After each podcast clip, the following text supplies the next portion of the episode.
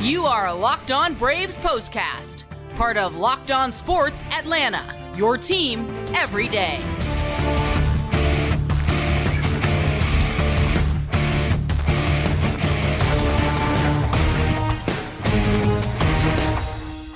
And hello and welcome into the Braves postcast, part of Locked On Sports Atlanta. Grant McAuley, Jake Mastroianni with you after an unfortunate night for the Atlanta Braves who couldn't get the offense going in a 10 4 loss to the New York Mets. It doesn't happen too often, as we were joking right before we got started, but the Braves did lose a baseball game. But uh, this homestand has been one that has gone incredibly well for the Braves, and they've still got a chance to beat up on the Mets before they head out of town for that next road trip. We'll talk about game two of the series, but unfortunately, we'll have to go through game one of the series and all of the things that came out of that before we get there. Always want to remind you to subscribe to Locked On Sports Atlanta right here on YouTube. Make sure you click that bell. You'll get notified every time we drop a new episode. Click the like button, even if you didn't like the final score. Leave us those comments. We appreciate that. And subscribe to Locked On Braves wherever you get your podcast. Uh, Jake, not the second time around for Allan Winans that he wanted to have against his old club, the New York Mets, the team that drafted him. What a great story it was a week and a half ago. What a different result it was this time. Yeah, good game plan from the Mets. It's always that situation. Is it too close to when you face the team? Look at Michael Lorenzen threw a no hitter against the Nats the other night, gave up six to them a week later. So sometimes that just happens. Tough night for Allan Winans. Yeah, it definitely was. And you got to consider a little bit of a layoff between his last start and this one. And, you know, the, the Mets are a Major League Baseball team, as mm-hmm. down on their luck and as bad as it may have been for them this year, below the expectations that they had. They've still got some professional hitters, and they put some professional at bats on Allan Winans in picking up this victory. Let's get inside the line score and box score of this one. Mets improved to 59 and 67, 10 runs on 14 hits, no errors, six men left on base.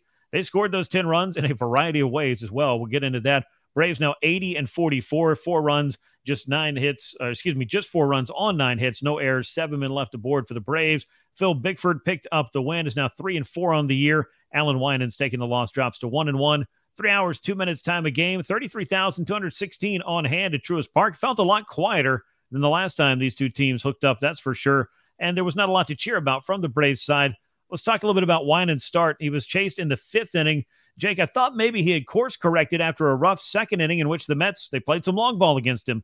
Then in the fifth inning, I think the BABIP gods were not kind to him, and the Mets played a little bit of small ball to really take that lead and then break it open in the fifth and sixth innings combined. You kind of alluded to it at the top. I thought the Mets came into this game with a much better game plan against Winans. Not, you know, having seen him not too long ago where he did carve them up for seven scoreless, but they were absolutely just blistering baseballs. Even in the first inning, didn't give up a run, but gave up some hard hit balls there. So they were kind of all over him. And then I thought Murphy and Winans did a good job kind of switching up the calls there that second time through, going to that change up down and away a little bit more. The Mets had a ton of lefties in their order in this one, switch hitters as well, obviously batting left handed. So I thought they did a much better job with that. And then it looked like the Mets kind of readjusted him that third time through the order and we're kind of sitting on that off speed stuff. So I just thought maybe Winans Murphy weren't quite making the adjustments quickly as maybe they needed to. Winans obviously just not executing as much as he needs to either. Left a lot of pitches up in the zone that got barreled up. So tough fifth inning for them. Like you said, I thought maybe he had kind of gotten on track, figured something out put up some zeros. Offense got back in it, but that's that tough fifth inning where just a couple of balls, if they're one foot the other direction, you're talking about him maybe getting out of that inning, but everything just seemed to find a whole bunch of foul balls that were just beyond reach there. So just a couple things didn't go his way, but he obviously just didn't execute as well as he needs to either. Yeah, I think that's one of the big things. And the Mets, again, they've got a pretty tough lineup in terms of some guys who still have that major league pedigree, but it wasn't necessarily Pete Alonso or Francisco Lindor beating him in this one with the home run ball early. It was DJ Stewart and former Brave Rafael Ortega that put the three runs on the board in the second. But then once he got into that fifth, you did find Lindor. You found Alonso involved in some of the run scoring there. Mets not only playing, you know, getting some singles, they're playing some small ball with a safety squeeze, and then they tacked on three more runs against Brad Hand, who had a rough outing uh, on this night as well. Winans the final line, not a good one. Seven earned runs, nine hits, four in a third innings, only one walk, four strikeouts for him, and a couple of home runs allowed. It was a long ball early. It was some small ball late for the Mets. a clunker for him for sure. A second straight outing against the New York Mets. I do think that is a bit of a factor, but the layoff between starts, I almost feel like is a little bit worse. And as you mentioned, Jake, you just got to execute a little bit better. And when a team has had a chance to get familiar with you and it hasn't been that long, it can all add up to not a great evening at the ballpark for Allan Winans. And I feel like it was a little bit of everything, if that makes sense. Yeah, and definitely a, you know a chance for him to grow. I know there's a lot of uh, complaints out there about Snitker maybe leaving him out there a little too long. Look, I, I, was okay with leaving him out there, trying to give him an opportunity to learn to work through that situation. And like I said, he was so close on getting a couple of ground balls and getting out of that inning. So it did seem like he was tiring. A lot of pitches started to stay up a little bit more there later in that outing. But I, I was fine with the decision. Again, you got the lead, you have the opportunity to do that to allow him to try to work through that and see what he can do. He's not a young guy, but obviously not a lot of innings at the big league level. So perfectly fine with that. Hopefully he can learn from this and grow from it. And next time out, be able to work through that and battle through it and get through fifth inning and beyond. Yeah, and I felt like the fifth inning, it's not critical for a whole lot of reasons in terms of the pennant race or what the Braves are trying to accomplish in their big picture. But as you mentioned, I think it is important for Winans, and he was throwing well enough, getting the ground balls where you felt like, hey, maybe he is going to get that grounder to someone. They're going to turn to, they're going to get out of this inning. And with the Braves offense, you believe you got a chance to win any game that's close. And Atlanta showed by picking up some runs and making some comebacks in this game and taking the lead briefly that there is always that chance that that offense can find an answer on a given night. But unfortunately, the offense kind of ran out of steam as the Mets were tacking on a whole bunch of runs in the middle innings in this 10 to 4 victory. There was, though, some offensive highlights for Mr. Marcell Ozuna on this one. A big game for him. He's the fifth Brave to reach the 25 homer plateau as he went deep not once but twice on this night. His third multi home run game of the season. Jake finished two for four on the day.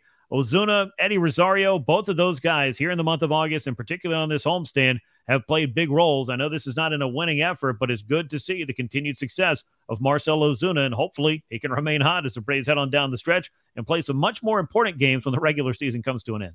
And you know, Eddie Rosario got the NL Player of the Week award, and then his his reward was to sit out tonight uh, with the lefty on the mound. But it was Ozuna really in August, I think, that's been the more consistent bat. Just each and every game, it seems like he's contributing something. Not always just the home runs, taking his walks, you know, taking his hits the other way as well. So, uh, but you know, you know, the power is in there. He is definitely a very strong man, and when he gets a hold of one, he gets a, a hanger right over the middle. He knows what to do with it. So, yeah, we, I mean, we've talked about him a lot lately because he's really been a big part of this offense. Him and Rosario with you know Riley and Olson kind of struggling a little bit here lately, at least to their standards. Mm-hmm. It's really been Ozuna and Rosario, the guys in the middle towards the bottom of the lineup, who've really picked things up.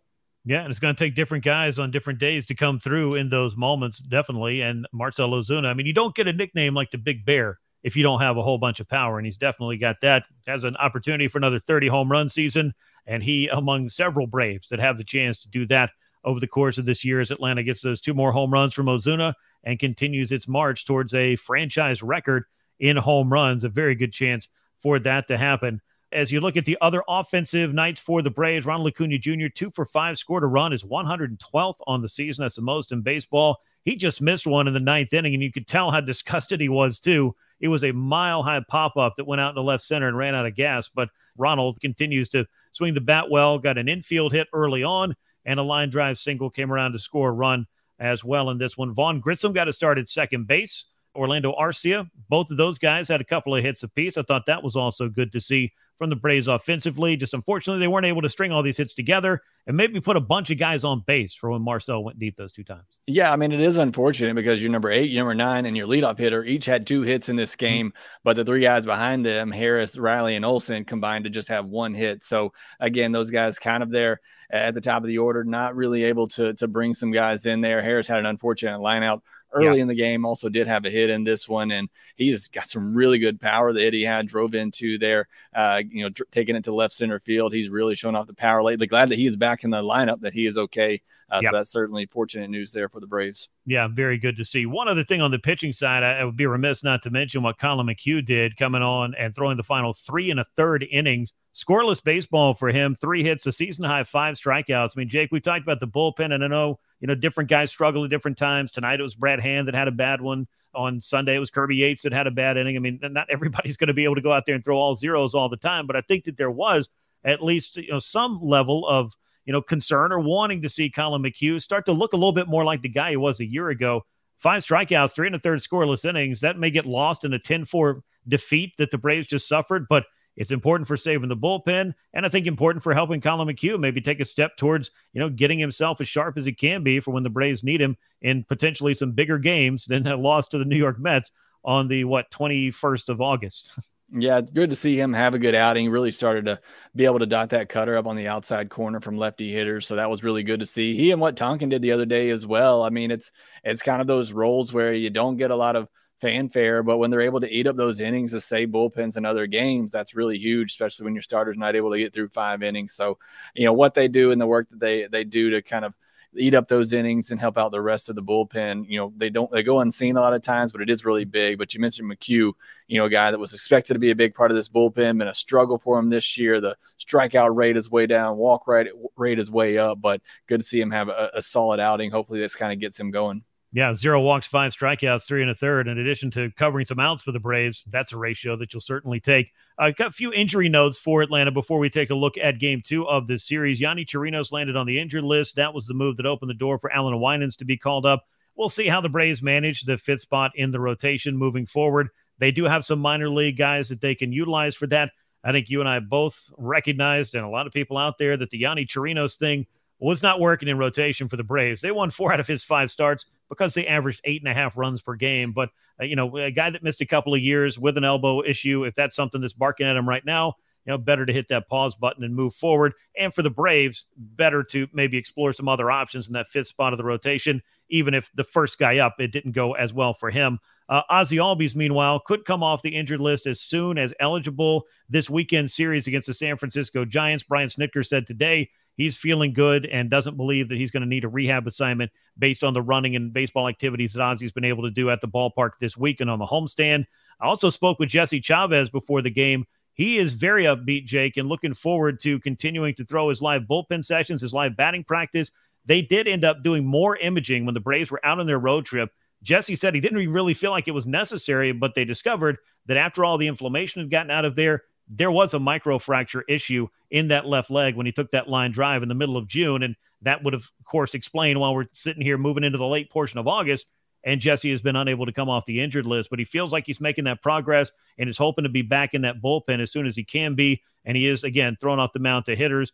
That is a, a good step for him. And also, Kyle Wright, opportunity for him to get back to the Braves in September appears to be a very real possibility now. He's going to go on a rehab start on Thursday, but a lot of different things, a lot of good different inju- good injury news for the Braves on a few different fronts. Yeah, I mean it's great to see where the Braves are, 80 and 44, and they got guys like Jesse Chavez, who's one of the best bullpen arms they had early in the year, possibly coming back. Ozzie Albies hadn't been out long, but great to see that he's you know okay and hopefully won't be out much longer than he has to. And then Kyle Wright, I mean he's a big wild card here. If he comes back and is anything like he was last year, it's a huge boost to this rotation right now. So yeah, definitely good news on the injury front. Yeah, a whole bunch of that. And we talk about, you know, Yonny Chirinos and other minor league options that the Braves have right now. But as you said, I mean, Kyle Wright could be not just a wild card, he could be the exact card the Braves need to draw at the exact right time to flip this thing around and have the five cards that they need in their hand as they head into the postseason. You don't need five starters, but you'd like to have everybody healthy and gassed up and ready to go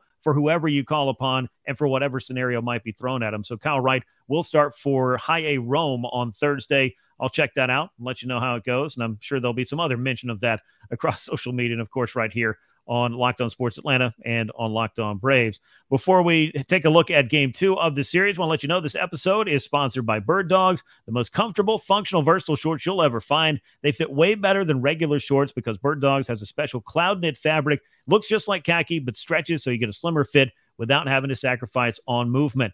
Head to birddogs.com slash locked on MLB. Enter that promo code locked on MLB. You'll get a free white tech hat with your order. That's birddogs.com slash locked on MLB. Promo code locked on MLB for a free white tech hat. You won't want to take your bird dogs off. We promise you.